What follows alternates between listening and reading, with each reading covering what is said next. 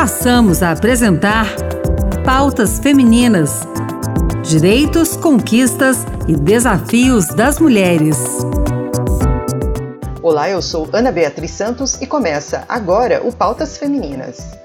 24 de fevereiro marca o aniversário do voto feminino no Brasil. Hoje a gente vai ouvir mulheres de diferentes idades e origens falando sobre a motivação para votar. Eu conversei com três delas, que apesar de não serem mais obrigadas a votar por causa da idade, fazem questão de exercer o seu direito. A primeira delas é a Sônia Bulhões, 77 anos, moradora de Osasco, que fala do exemplo da mãe. Sou a segunda geração de mulheres que votam. Minha mãe nasceu em 1930, com a maioridade ela já votava.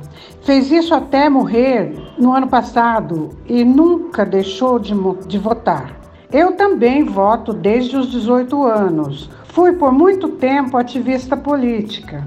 Eu sei pela história que a luta das mulheres pelo direito de, de votar foi árduo numa, numa cultura machista e homofóbica. Valeu a pena.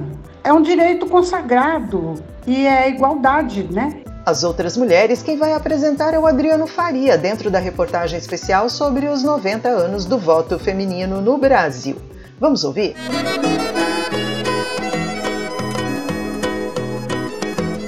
Caí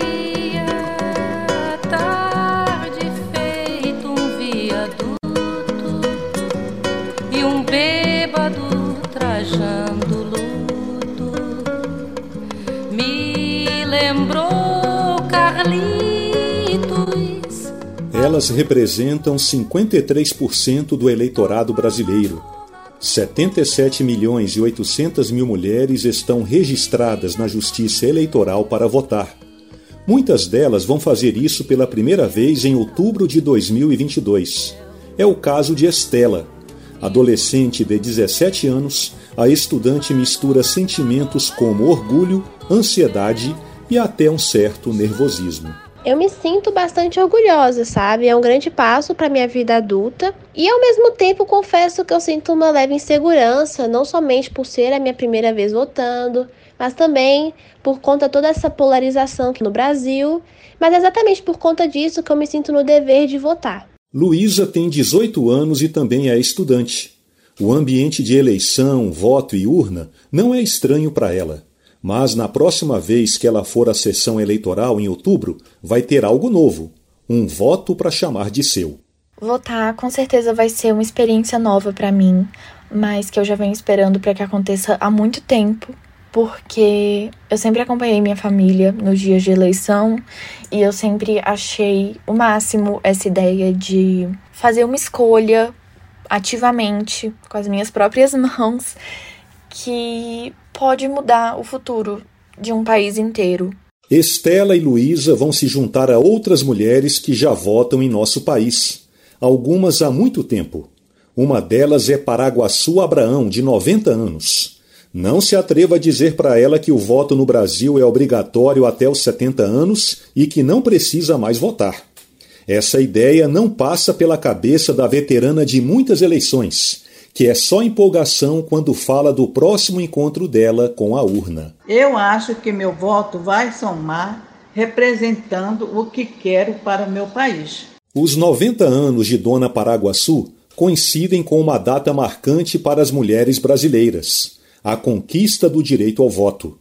Em 24 de fevereiro de 1932, um decreto do então presidente Getúlio Vargas criou o Código Eleitoral e com ele novidades para a época, como a justiça eleitoral, o voto secreto e o voto feminino. Foi uma luta de pelo menos 100 anos. Já em 1831, ainda no Império, a proposta de permitir o voto de mulheres em eleições locais foi recusada pela Assembleia Geral Legislativa, formada só por homens. A monarquia caiu Veio a República e o voto para as mulheres ainda demoraria mais de 40 anos para ser implantado. E mesmo assim, depois da insistência de figuras como a professora Maria Lacerda de Moura e a bióloga Berta Lutz, que nos anos 20 fundaram a Liga para a Emancipação Internacional da Mulher. O objetivo? A igualdade política das mulheres. Em um país em que hoje as mulheres são maioria entre os eleitores, pode causar espanto que o direito ao voto por muito tempo tenha ficado restrito aos homens. Enilda Costa, de 80 anos e que votou pela primeira vez na eleição presidencial de 1960, não esconde o espanto e a indignação. Como assim a mulher não poder participar de uma coisa tão importante? Tem que ter o voto da mulher, como não? O 24 de fevereiro de 1932 entrou para a história como o dia em que o direito ao voto passou a ser uma possibilidade para as mulheres em todo o país. Mas algumas brasileiras já tinham obtido essa conquista alguns anos antes.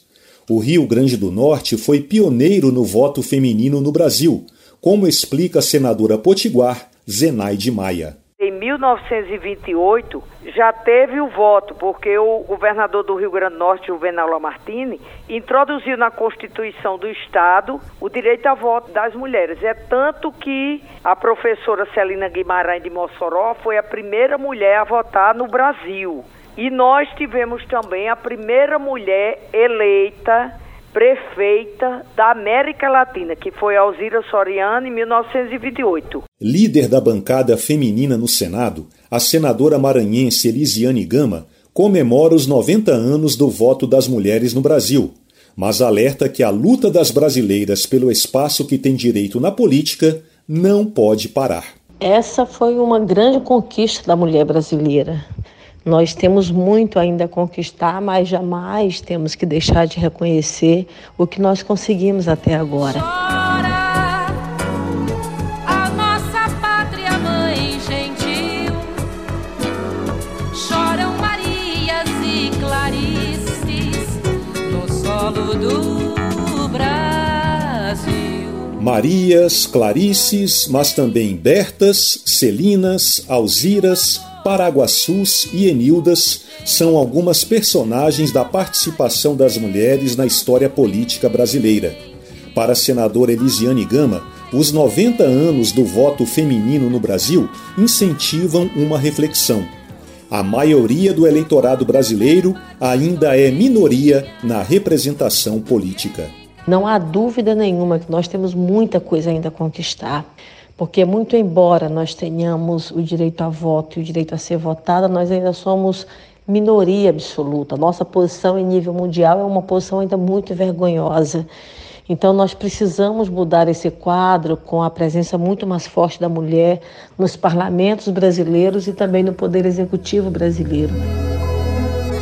Na expectativa de votar pela primeira vez em 2022, Luísa, de 18 anos, vê a sua participação nas eleições como uma forma de reconhecer o que fizeram outras gerações de mulheres. Eu posso votar hoje em dia porque milhares de mulheres que vieram antes de mim lutaram para que isso fosse possível. E eu sou extremamente agradecida por isso. As eleitoras que votam há décadas também exaltam a conquista do voto pelas mulheres. Com a palavra, Dona Paraguaçu, que fala com a autoridade de uma eleitora de 90 anos, a mesma idade do voto feminino no Brasil. As mulheres são a maioria desse país. Trabalham, produzem, criam os filhos. Naturalmente, elas têm o direito de escolher o melhor para o nosso país.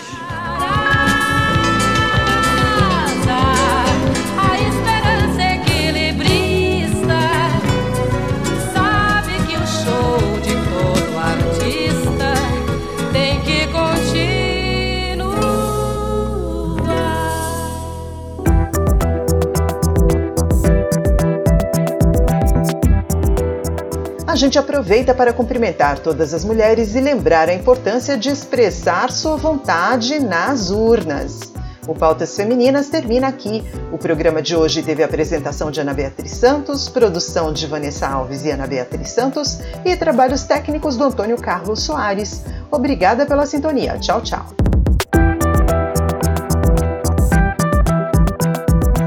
Acabamos de apresentar Pautas Femininas direitos, conquistas e desafios das mulheres.